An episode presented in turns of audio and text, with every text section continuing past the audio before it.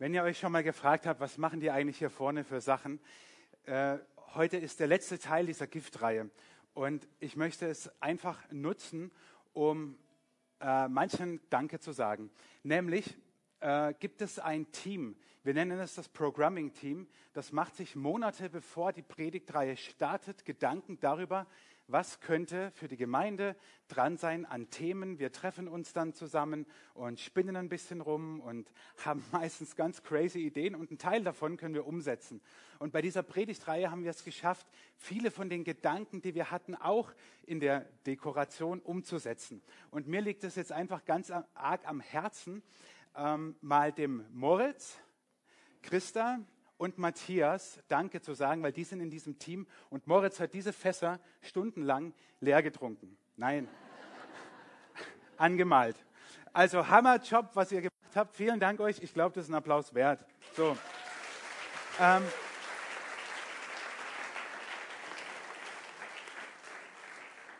Uns ist es nämlich ein Anliegen, dass wir über, Predigt, über Themen predigen, die mitten aus dem Leben sind. Und dann kam uns der Gedanke dieses Giftes. Marc hat vorhin gesagt, was es an Gift schon gab, über das wir in, diesen, in dieser Predigtreihe gesprochen haben. Und wir wollen keine, keine Predigten halten, die irgendwie mit dem Leben nichts zu tun haben, sondern hoffentlich mitten aus dem Leben für das Leben sind. Und mitten aus dem Leben und für, den Leben, für das Leben ist auch ein, ein Liedtext, was ich, ähm, den ich dabei habe. Dieses Lied singe ich öfters im Rallye-Unterricht. Und in diesem Lied heißt es, mein Gott haut mich nicht in die Pfanne, er will, dass mein Leben gelingt, mein Gott liebt mich volle Kanne, klar, dass es das bringt. Und wenn wir jetzt mit der Zeit nicht so vorangeschritten wären, hätte ich mir jetzt die Gitarre geschnappt und hätte es mit euch gesungen. So, habt ihr ein Glück. Ja, wobei wir abwarten. Mein Gott liebt mich volle Kanne. Er will, dass mein Leben gelingt. Mein Gott haut mich nicht in die Pfanne. Das steckt hinter dieser Predigtreihe. Gott liebt uns und Gott will, dass unser Leben gelingt. Dass es gelingt, weil Gott gut ist. Und Gott haut niemanden in die Pfanne. Das Gift, mit dem wir uns beschäftigt haben, giftige Gedanken, giftige Worte, geistlicher Missbrauch, all das tut genau das Gegenteil. Gift sorgt dafür, dass wir in die Pfanne gehauen werden, dass unser Leben nicht gelingt, dass unser Leben zumindest Gott dafür verantwortlich machen. Und heute schauen wir uns ein, ein, ein Gift, als letztes Gift sozusagen an, und das ist der Pessimismus. Pessimismus kommt aus dem Lateinischen. Wer von euch hatte Latein? Ja, jetzt outet sich keiner, weil er dann befürchtet, gefragt zu werden, was Pessimismus heißt. Pessimismus ist nur der Superlativ von schlecht, malus sozusagen, und heißt das Schlechteste. Und wenn man es mal beschreiben müsste, würde ich sagen, Pessimismus ist eine Lebensauffassung und Lebensdeutung mit der Grundhaltung, ich erwarte nichts Positives und habe keine Hoffnung. Menschen, die durchs Leben gehen und sagen, alles ist schlecht, ich erwarte nichts mehr, ich habe keine Hoffnung mehr, ich erwarte nichts Gutes mehr, könnten wir als Pessimisten bezeichnen. Wir kennen diesen Vergleich hier. Wo würdest du dich einsortieren? Ist für dich das Glas halb leer oder ist für dich das Glas halb voll? Was ist dieses Glas für dich? Marc hat vorhin so schön gesagt, die einen sagen äh, weiß, die anderen sagen, es ist alles schwarz, die einen freuen sich, die anderen sind immer traurig. So sind wir schnell dabei. Ein Pessimist ist so der, wo alles schlecht ist, wo, wo nichts mehr gut ist, wo keine Lösung in Sicht ist, wo kein Licht am Horizont ist, ja, und dann fangen wir an, Pessimisten und Optimisten gegeneinander auszuspielen. Kennt ihr den Unterschied zwischen einem Pessimisten und einem Optimisten? Der Pessimist kotzt im Strahl und der Optimist strahlt beim Kotzen. Ich habe mir lange überlegt, ob ich den sagen kann. Und ich habe in der Vorbereitung überlegt, kann man es anders ausdrücken? Nein, man kann es nicht, weil das Wortspiel nicht funktioniert. Also, tut mir leid. Aber so sind wir menschlich unterwegs. Optimismus, ihr könnt euch wieder abregen übrigens. So sind wir menschlich dabei, Optimisten und Pessimisten miteinander gegeneinander auszuspielen. Und am Ende der Predigt hoffe ich, dass wir in nur fünfzehn Minuten an einem Punkt sind, wo wir feststellen, es gibt eine dritte Lösung, die wir jetzt vielleicht noch nicht sehen, zwischen Pessimist und Optimist. Wir als Gemeinde nehmen teil an einem Leitertraining, das via Livestream übertragen wird, und dort hat der Heinrich Christian Rust, ein Pastor, der jetzt im Ruhestand ist, bei einem der Trainingstage das gesagt, was Marc vorhin sagte. Pessimismus ist Sünde. Und als er das so gesagt hat, habe ich innerlich oder auch äußerlich, das weiß ich nicht mehr, jubiliert, weil ich dachte, genau so ist es. Pessimismus, nochmal als diese Grundhaltung, diese Deutung meines Lebens, ich erwarte nichts Gutes mehr, ich habe keine Hoffnung mehr, es wird nichts mehr gut, alles ist schlecht. Wenn ich so mein Leben deute, nennt, nennen wir das Pessimismus. Und jetzt sagt er, Heinrich Christian Rust, Pessimismus ist Sünde. Jetzt müssen wir nur noch klären, was Sünde ist. Also was Pessimismus ist, haben wir jetzt zumindest mal kurz drüber nachgedacht. Aber was ist eigentlich Sünde?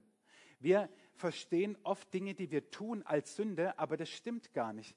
In der Bibel wird uns Sünde ganz anders dargestellt. Es gibt im Griechischen den Begriff Hamartia für Sünde. Und das meint eigentlich Zielverfehlung. Wie beim Bogenschießen, wie beim Fußballspielen, wie beim Dosenwerfen. Wenn ich daneben werfe, wenn ich daneben ziele, dann ist das Sünde. Das, was ich dann tue, dass ich lüge, dass ich stehle, keine Ahnung, dass ich fremd gehe, dass ich schlage, jähzorne, keine Ahnung, was bin, entspringt daraus, dass mein Leben nicht diesem Ziel entspricht. Sünde ist nicht das Stück Torte zu viel. Sünde ist, wenn mein Leben, und da reicht es knapp, am Ziel vorbeirauscht. Und deswegen möchte ich euch kurz mit dem Pessimismus und der Sünde erklären, warum das so zusammenhängt. Und ich habe ein, ähm, ein, einen Abschnitt aus der, aus der Bibel dabei, den ich total cool finde, weil Paulus wie in so einer Art Geheimbotschaft zu Christen schreibt. In den ersten Jahren, nachdem Jesus gestorben und auferstanden ist, schreibt er eine, an eine Gemeinde im griechischen Kolossern einen Brief, um ihr zu verdeutlichen, was ist eigentlich das Ziel unseres Lebens. Und er schreibt Folgendes. Ihr habt erfahren, was von Anfang der Welt, ja, was der gesamten Menschheit vor euch verborgen war. Ein Geheimnis, das jetzt allen Christen enthüllt worden ist. Dabei geht es um ein unbegreifliches Wunder, das Gott für alle Menschen auf dieser Erde bereithält. Ihr, die ihr zu Gott gehört, dürft dieses Geheimnis verstehen. Es lautet: Christus lebt in euch. Und damit habt ihr die feste Hoffnung, dass Gott euch Anteil an seiner Herrlichkeit gibt. Ich habe euch mal die entsch- entscheidenden Stellen rot markiert. Paulus schreibt an die Christen, es gibt ein Geheimnis. Und alle Christen verstehen es. Und wer sich nicht als Christ bezeichnet, wird es nicht verstehen. Und da sind wir heute Morgen schon an einem Knackpunkt. Alles, was ich sage, alles, was ich jetzt gleich noch über Pessimismus sage, macht nur Sinn. Macht nur Sinn, wenn du sagst, ja, ich glaube an Jesus. Ansonsten ist das, was ich hier vorne laber, vielleicht sogar Schwachsinn. Das könnte sogar sein. Aber ich möchte euch gleich zeigen, warum das so ist. Paulus sagt, es gibt ein Geheimnis. Es gibt ein Geheimnis, das seit Entstehung der Welt existiert, das für alle Menschen, alle hier, alle, die heute Morgen hier sind und darüber hinaus, für alle Menschen gilt. Erkennen und verstehen werden dieses Geheimnis nur Christen. Menschen, die Jesus vertrauen und an Jesus glauben. Und er schreibt davon, Christus lebt in euch. Das ist das Geheimnis. Christus lebt in euch und ihr habt eine Hoffnung, dass Gott euch Anteil an seiner Herrlichkeit gibt. Nicht erst in der Ewigkeit, irgendwann mal nach dem Tod, wenn es nach dem Tod weitergeht, was ich glaube, sondern schon hier auf der Erde. Und Paulus schreibt, Christus in euch, weil ihr Jesus glaubt und vertraut. Das ist das Geheimnis. Und ihr habt eine Hoffnung, dass ihr an dieser göttlichen Kraft Anteil habt. Und das ist der Punkt, was ich meine. Das macht nur Sinn, wenn du selber Jesus vertraust und glaubst. Ich sage nicht, du kannst im Pessimismus diesen dunklen, schlechten, negativen Gedanken irgendetwas Menschliches entgegensetzen. Gut denken, positiv denken. Ich sage dir eines, du wirst daran scheitern, weil du dich damit selber als Menschen wieder in den Mittelpunkt stellst. Versuch mal, gegen deine negativen Gedanken anzugehen. Versuch mal, dagegen anzugehen, gegen eine Weltsicht eines anderen, deines Arbeitskollegen, deines Nachbarn, vielleicht sogar deines Ehepartners, der nur schlecht sieht. Du wirst verzweifeln. Aber Paulus schreibt, weil Jesus in euch lebt, habt ihr eine so große Hoffnung, gegen Pessimismus anzukommen, gegen dieses Gift, was unser Denken, unser Leben vergiften will. Und ich möchte euch nur zwei Folgen von Pessimismus zeigen, warum es so wichtig ist, gegen diesen Pessimismus nicht zu kämpfen, aber dagegen gewappnet zu sein.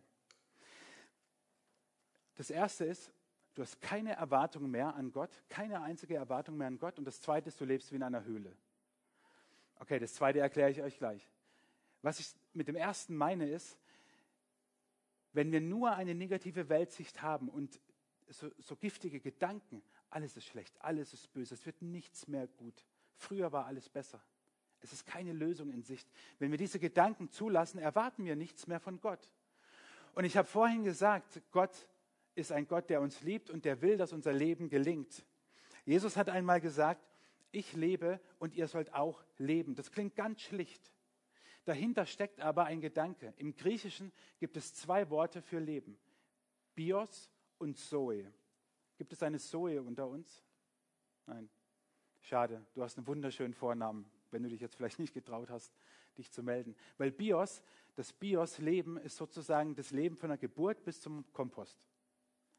Das ist Bios, also die reine Existenz. Zoe meint ein erfülltes, ein gutes Leben. Das mag sicher jeder für sich anders deuten, ja, aber es meint nicht nur die Existenz, sondern ein Leben zu leben, wo du sagst, wow, das rockt, das ist gut. Und Jesus sagt jetzt nicht, ich existiere und ihr sollt auch existieren. Ich Bios und ihr auch Bios, sondern, daher kommt Biotonne, kann man sich gut merken, sondern er sagt, ich lebe, ich Zoe, Zao. Ich lebe und ihr sollt auch leben. Ich, ich existiere nicht nur, sondern ich gebe euch erfülltes Leben und ihr sollt dieses Leben auch haben. Ich kriege die Krise und ich weiß nicht, woran es liegt, dass Menschen glauben, dass Gott es nicht gut mit uns meint. Ich glaube an einen Gott, der die Menschen liebt und der es gut meint. Und Jesus sagt, ich lebe und ihr sollt auch leben. Und er sagt sogar nicht nur ein bisschen, sondern er sagt, ich bringe Leben und das im Überfluss. Aber wenn wir nichts mehr von Gott erwarten, wenn wir keine Erwartung mehr von Gott an Gott haben, dann erwarten wir das auch nicht mehr. Und dann dreht sich eine, eine Spirale in uns und dieser Pessimismus greift um sich. Der, die zweite Folge ist, dass wir wie in einer Höhle leben. Ich war vor einigen Jahren auf meiner Stelle davor mit dem Konfirmanden mal auf einer Höhlentour. Nicht in so einer Höhle. Ich habe jetzt keine Fotos dabei, die waren zu peinlich äh, von damals. Sondern in einer Höhle, durch die du dich durchzwängen musst. Eine Höhle, wo du nicht mal gebückt gehen kannst, da kannst du nur robben durch die ganze Höhle durch. Und manchmal nicht mal mehr das. Und als wir dann endlich zum Glück aus der Höhle wieder draußen waren und überhalb der Höhle waren, hat der uns durchgeführt hat, war ein Freund von mir so auf, auf eine große Wiese gezeigt und hat gesagt, schau David, wir waren die letzten drei Stunden nur unter dieser Wiese. Aber es fühlte sich an, als ob wir, keine Ahnung, eine Reise zum Mittelpunkt der Erde machen. Und es gab einen Moment in dieser Höhlendurchquerung, äh, da sagte er zu uns, macht mal alle Lichter aus, alle Stirnlampen aus, alles ausmachen. Ich habe noch nie davor und danach so eine Dunkelheit erlebt, noch nie. Man konnte die Hand vor, vors Gesicht halten, man hat sie nicht gesehen. Wenn du sie auf die Nase gedrückt hast, hast du gewusst, okay, ich spüre meine Hand, aber ich sehe sie nicht. Ich habe noch nie so eine Dunkelheit erlebt. Die Folge von Pessimismus ist, dass wir ein Leben in solch einer Dunkelheit führen, die um sich greift. Unsere Gedanken produzieren nur negative Dinge, nur Dunkelheit. Und es ist nicht schön, in der Höhle zu leben, vermute ich mal. Nach meinen Erfahrungen, ich glaube es nicht. Und wenn wir uns diesem Pessimismus hingeben, diesen schlechten Gedanken, dann führt es nicht nur dazu, dass es ganz dunkel wird in unserem Kopf, sondern dass wir uns von Menschen distanzieren und Menschen sich von uns distanzieren. Und damit meine ich nicht, dass es mal punktuell Phasen gibt, sogar längere Phasen, wo echt nichts mehr Sinn zu machen scheint, sondern es geht um diese grundsätzliche Auffassung vom Leben. Ich habe euch vorhin gesagt, es gibt einen dritten Weg. In der Bibel gibt es ganz viele Gebete, Lieder, wir nennen sie Psalmen aus dem Griechischen. Psalmos heißt Lied, Gebet. Und wir nennen sie Psalmen, eingedeutscht sozusagen. hundertfünfzig Stück gibt es in der Bibel und darüber hinaus noch verteilt ein paar in der Bibel. Und ganz viele dieser Psalmen beginnen damit, dass ein Mensch Gott sein Leid klagt und sagt, ich will nicht mehr, ich kann nicht mehr. Der ist wie in so einer Höhle gefangen, wie vom Pessimismus gefangen. Und viele dieser Psalmen und Lieder und Gebete enden damit, dass die Person Gott lobt und dankt und ihn dafür preist, dass er ihm Gutes tut. Und deswegen gibt es einen dritten Weg. Es gibt nicht nur den Pessimisten, den Optimisten, sondern es gibt den Psalmisten. Der Psalm, der Pessimist sagt, das Glas ist halb leer. Der Optimist sagt, das Glas ist halb voll. Und der Psalmist sagt, im Psalm dreiundzwanzig, Vers fünf steht es, du füllst meinen Becher bis zum Überfließen. Der Pessimist sagt, das Glas ist halb leer. Der Optimist sagt, das ist halb voll. Und wisst ihr was? Beiden bringt's nichts.